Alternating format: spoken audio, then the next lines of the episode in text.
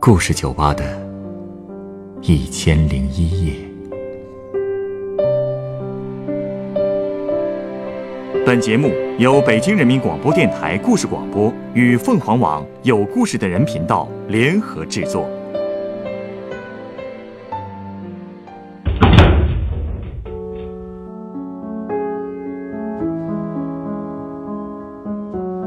欢迎光临故事酒吧。今天来到酒吧的这位客人，向我回忆了他的老家，以及在老家生活了一辈子的舅舅、舅妈一家的故事。在那个贫瘠的老家，舅舅和舅妈之间都发生过哪些不为人知的痛苦纠葛呢？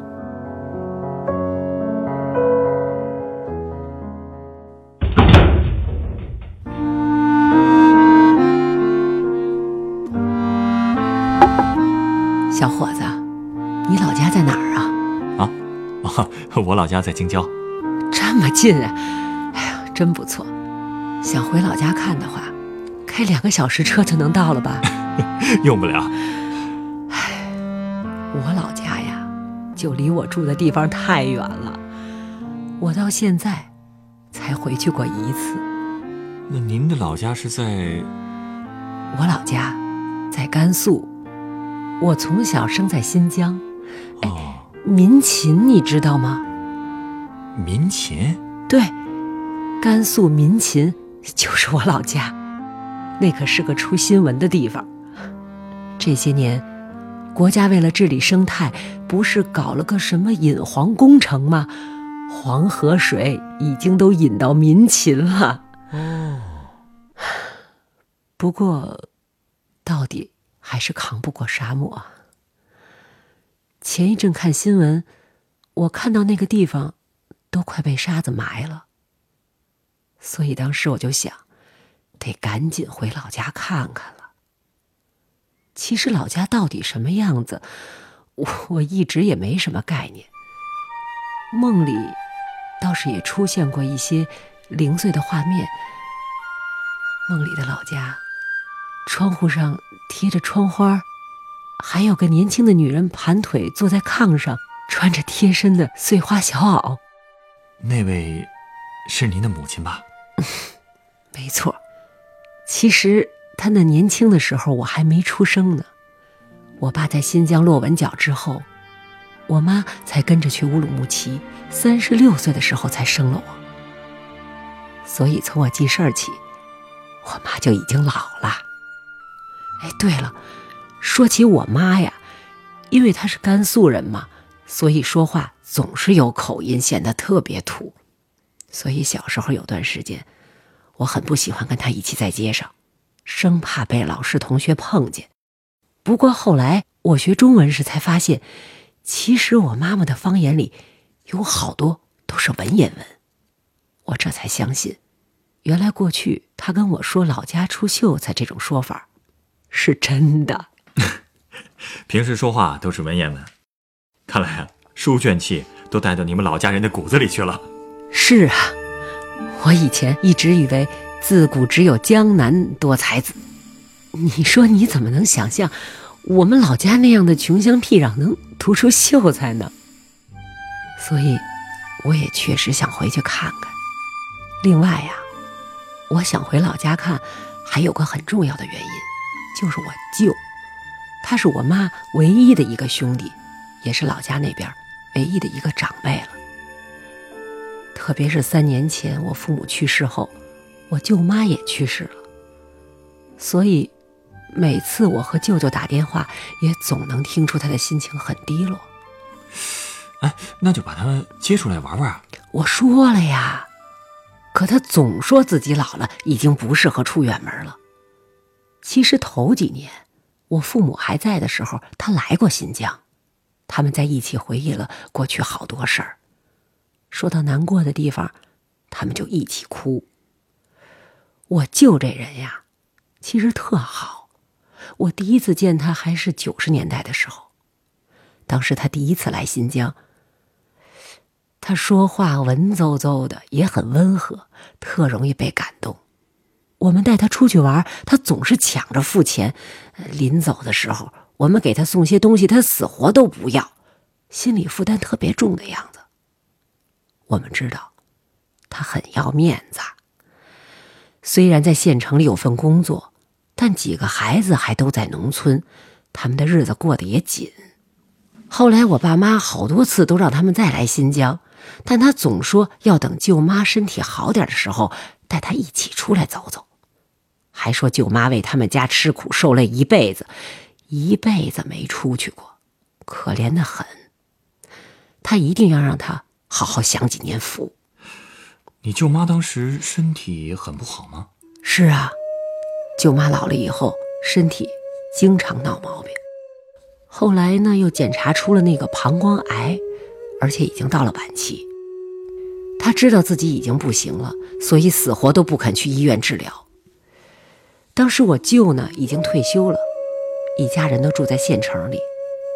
舅妈可能为了自己走后下葬方便吧。就强烈要求回乡下老家去住，我舅只好把乡下的老屋收拾了出来，陪他一起在那儿度过了最后的日子。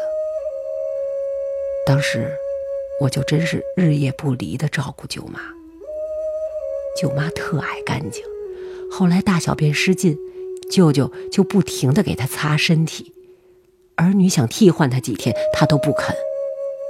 最后。虽然舅妈已经瘦成了一副骨架子，但却是躺在我舅的怀里，干干净净的走的。他俩感情可真深。哎，其实我舅啊，那么照顾舅妈，应该说是还债吧？还债？因为之前是我舅妈伺候了他一辈子呀。他要是没真感情啊？也不会伺候的这么尽心尽力吧？这倒是。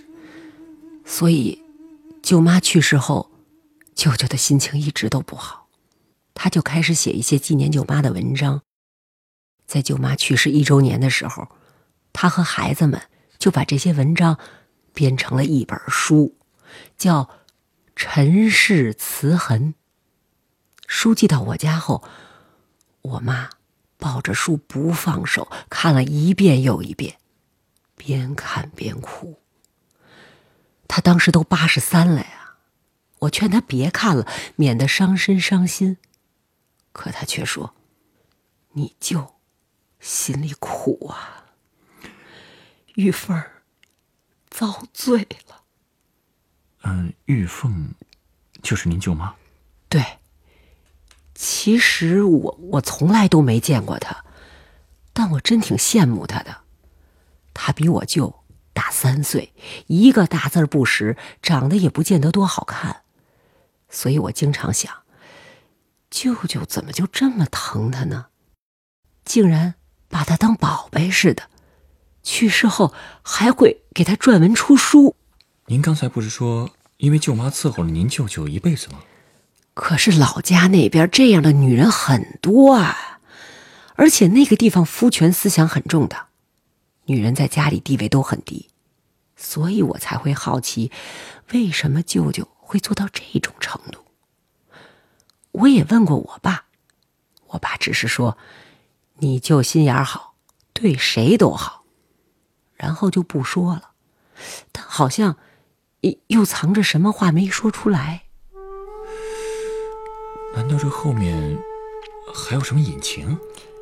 我当时就有这种感觉，因为我爸爸师范毕业后回老家当过老师，给我舅上过课，所以跟我舅的关系就是那种兄弟加师生，两人好的很。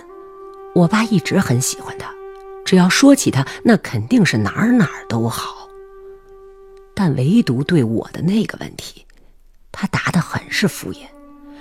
可好像又挑不出来什么毛病。也是，对谁都好的人，怎么可能对老婆不好呢？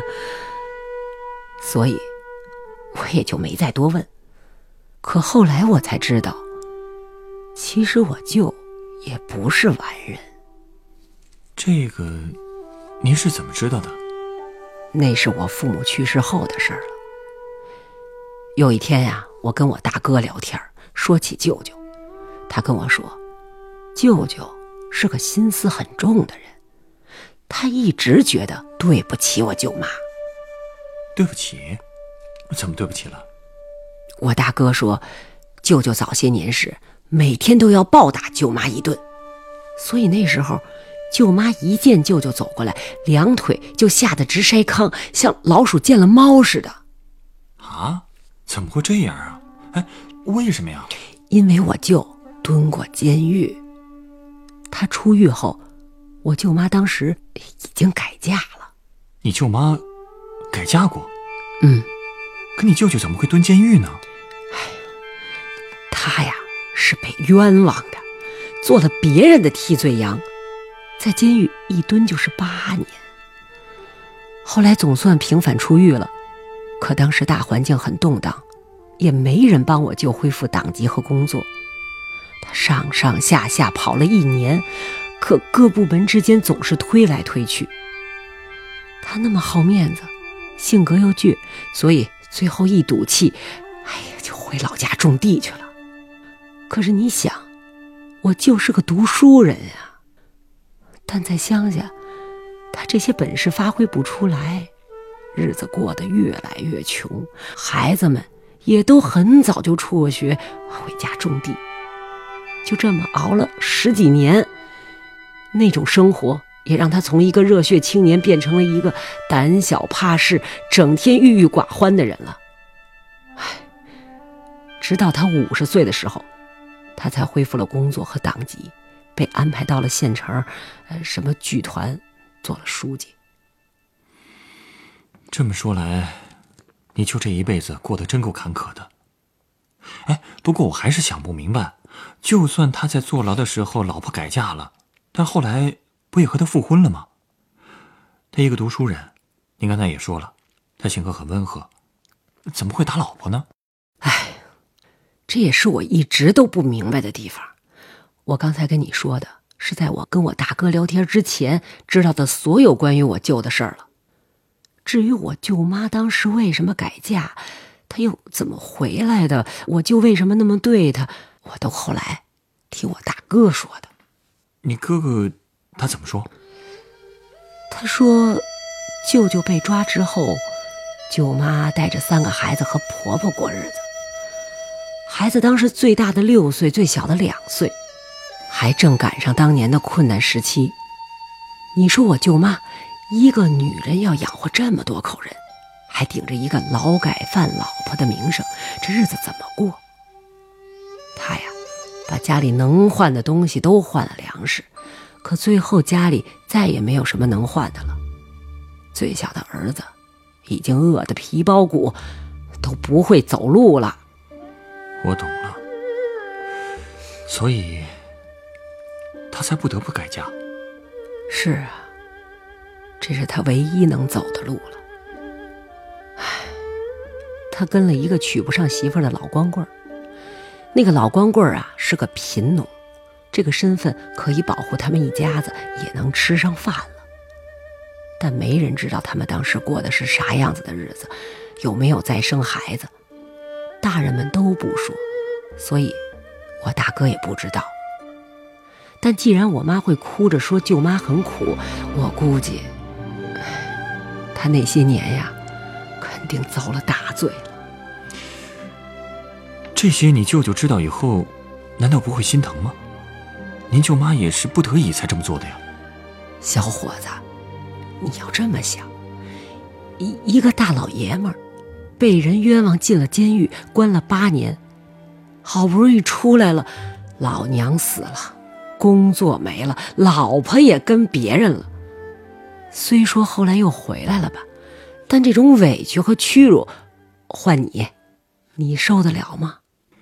这倒是。这不仅仅是老婆改嫁的问题，他是受了大委屈啊。可他能怎么发泄？他只能把所有的怨气都发泄到老婆身上了。可我还是认为啊，受了再大的委屈，也不该让别人来替自己承受痛苦。更何况您舅妈已经够不容易的了。你说的都对，所以我听了这些以后，才会那么尊重我舅妈。我特别想了解她自己在那么绝望的时候，那那是怎么坚强的活下来的呀？知道这些的，恐怕只有您舅舅了。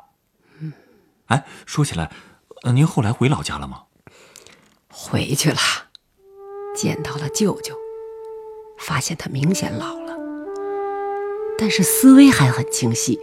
和他聊天的时候，我有意的把所有的话题都往过去引，但他马上能转移话题，说现在的事儿。嗯，毕竟过去那些事儿都是伤心事儿。是啊，所以我也不强求了。我表弟媳妇儿告诉我，舅舅经常自言自语，有时候会突然叫妈，问他有啥事儿，他才会清醒一些。后来我也注意到了，他自己呆着的时候确实有这个毛病。有一天夜里，我就特别清楚的听到他在隔壁哭，一声声的叫妈。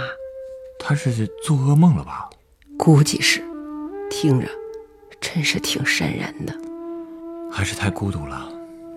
所以我第二天就去问他，让他还是跟我啊回新疆转转。但他最终还是拒绝了。在他看来，我父母已经不在了，新疆对他来说也就没啥意思了，他也不想给我添麻烦。之后。他又从书柜里翻出一个红布包裹，打开一看，是一叠书稿。他说：“那是给我舅妈和我父母写的祭文。他的儿女都没怎么读过书，所以他希望我能给修改一下。”我接过书稿一看，上面的字儿都是小楷，写的苍劲有力，一看就是下过功夫的。我真是不敢想，性格已经那么懦弱的舅舅，竟然会写出这种字。谁说文如其人来着？可见啊，他在骨子里就不是个懦弱的人啊。是啊，都是因为生活。哎，对了，他的文章写的也很好，洋洋洒洒，直抒胸臆，对仗也工整。哎，真的太有文采了，能看出来。写出这种文章的人，确实是个有血有泪的汉子。所以看着看着，我就哭了。我本来想夸夸舅舅，可抬头看他时，发现他的两只眼睛空空洞洞的。他跟我说：“我爹、我妈、岳父、岳母，我在他们生前没能尽上孝，忠厚。”我也没能送过一个，连一个孝都没带过。最让我伤心的是我妈。我妈走的时候，寿材寿衣早就被拿去换了吃的了，身上连个穿的都没有，就用炕席子裹着给埋了。怪不得他总是喊妈。是啊。我听说，他出狱后，曾经在母亲坟上跪了三天，后来又重新安葬了他。看来他这个心结始终没有打开。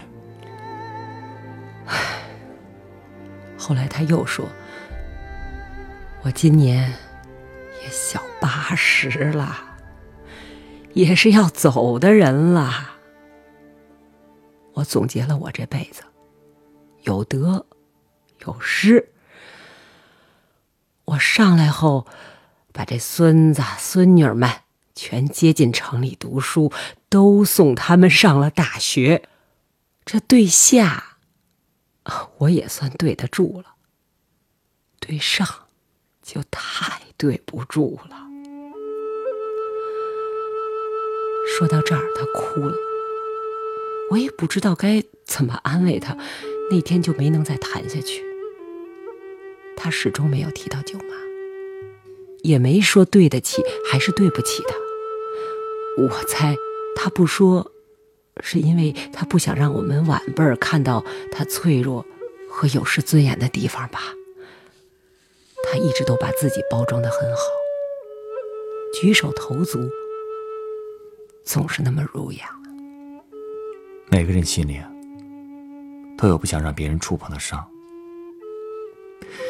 特别是您舅舅这样的人，经历了那么多痛苦，人到晚年，如果再不把自己包装成自己渴望成为的那种形象，又该怎么活下去呢？您稍等，我想送您一杯鸡尾酒。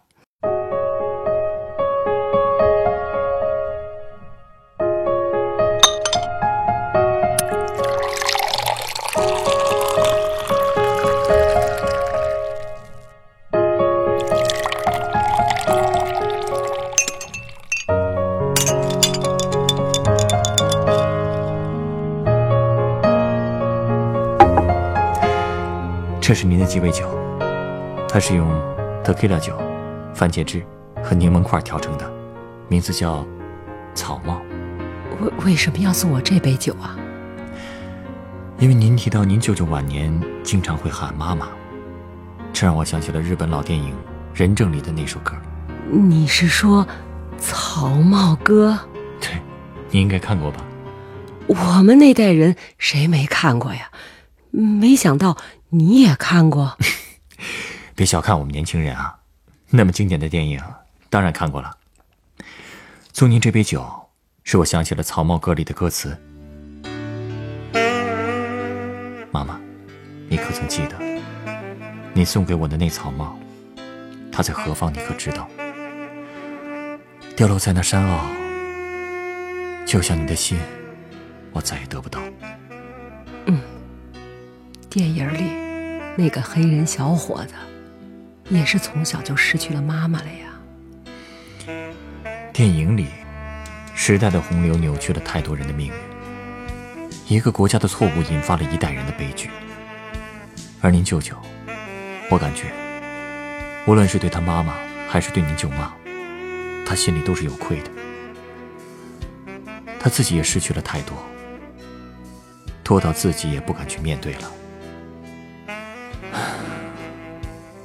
不知道他最真实的草帽被风吹到了哪里呢？忽然间，狂风呼啸，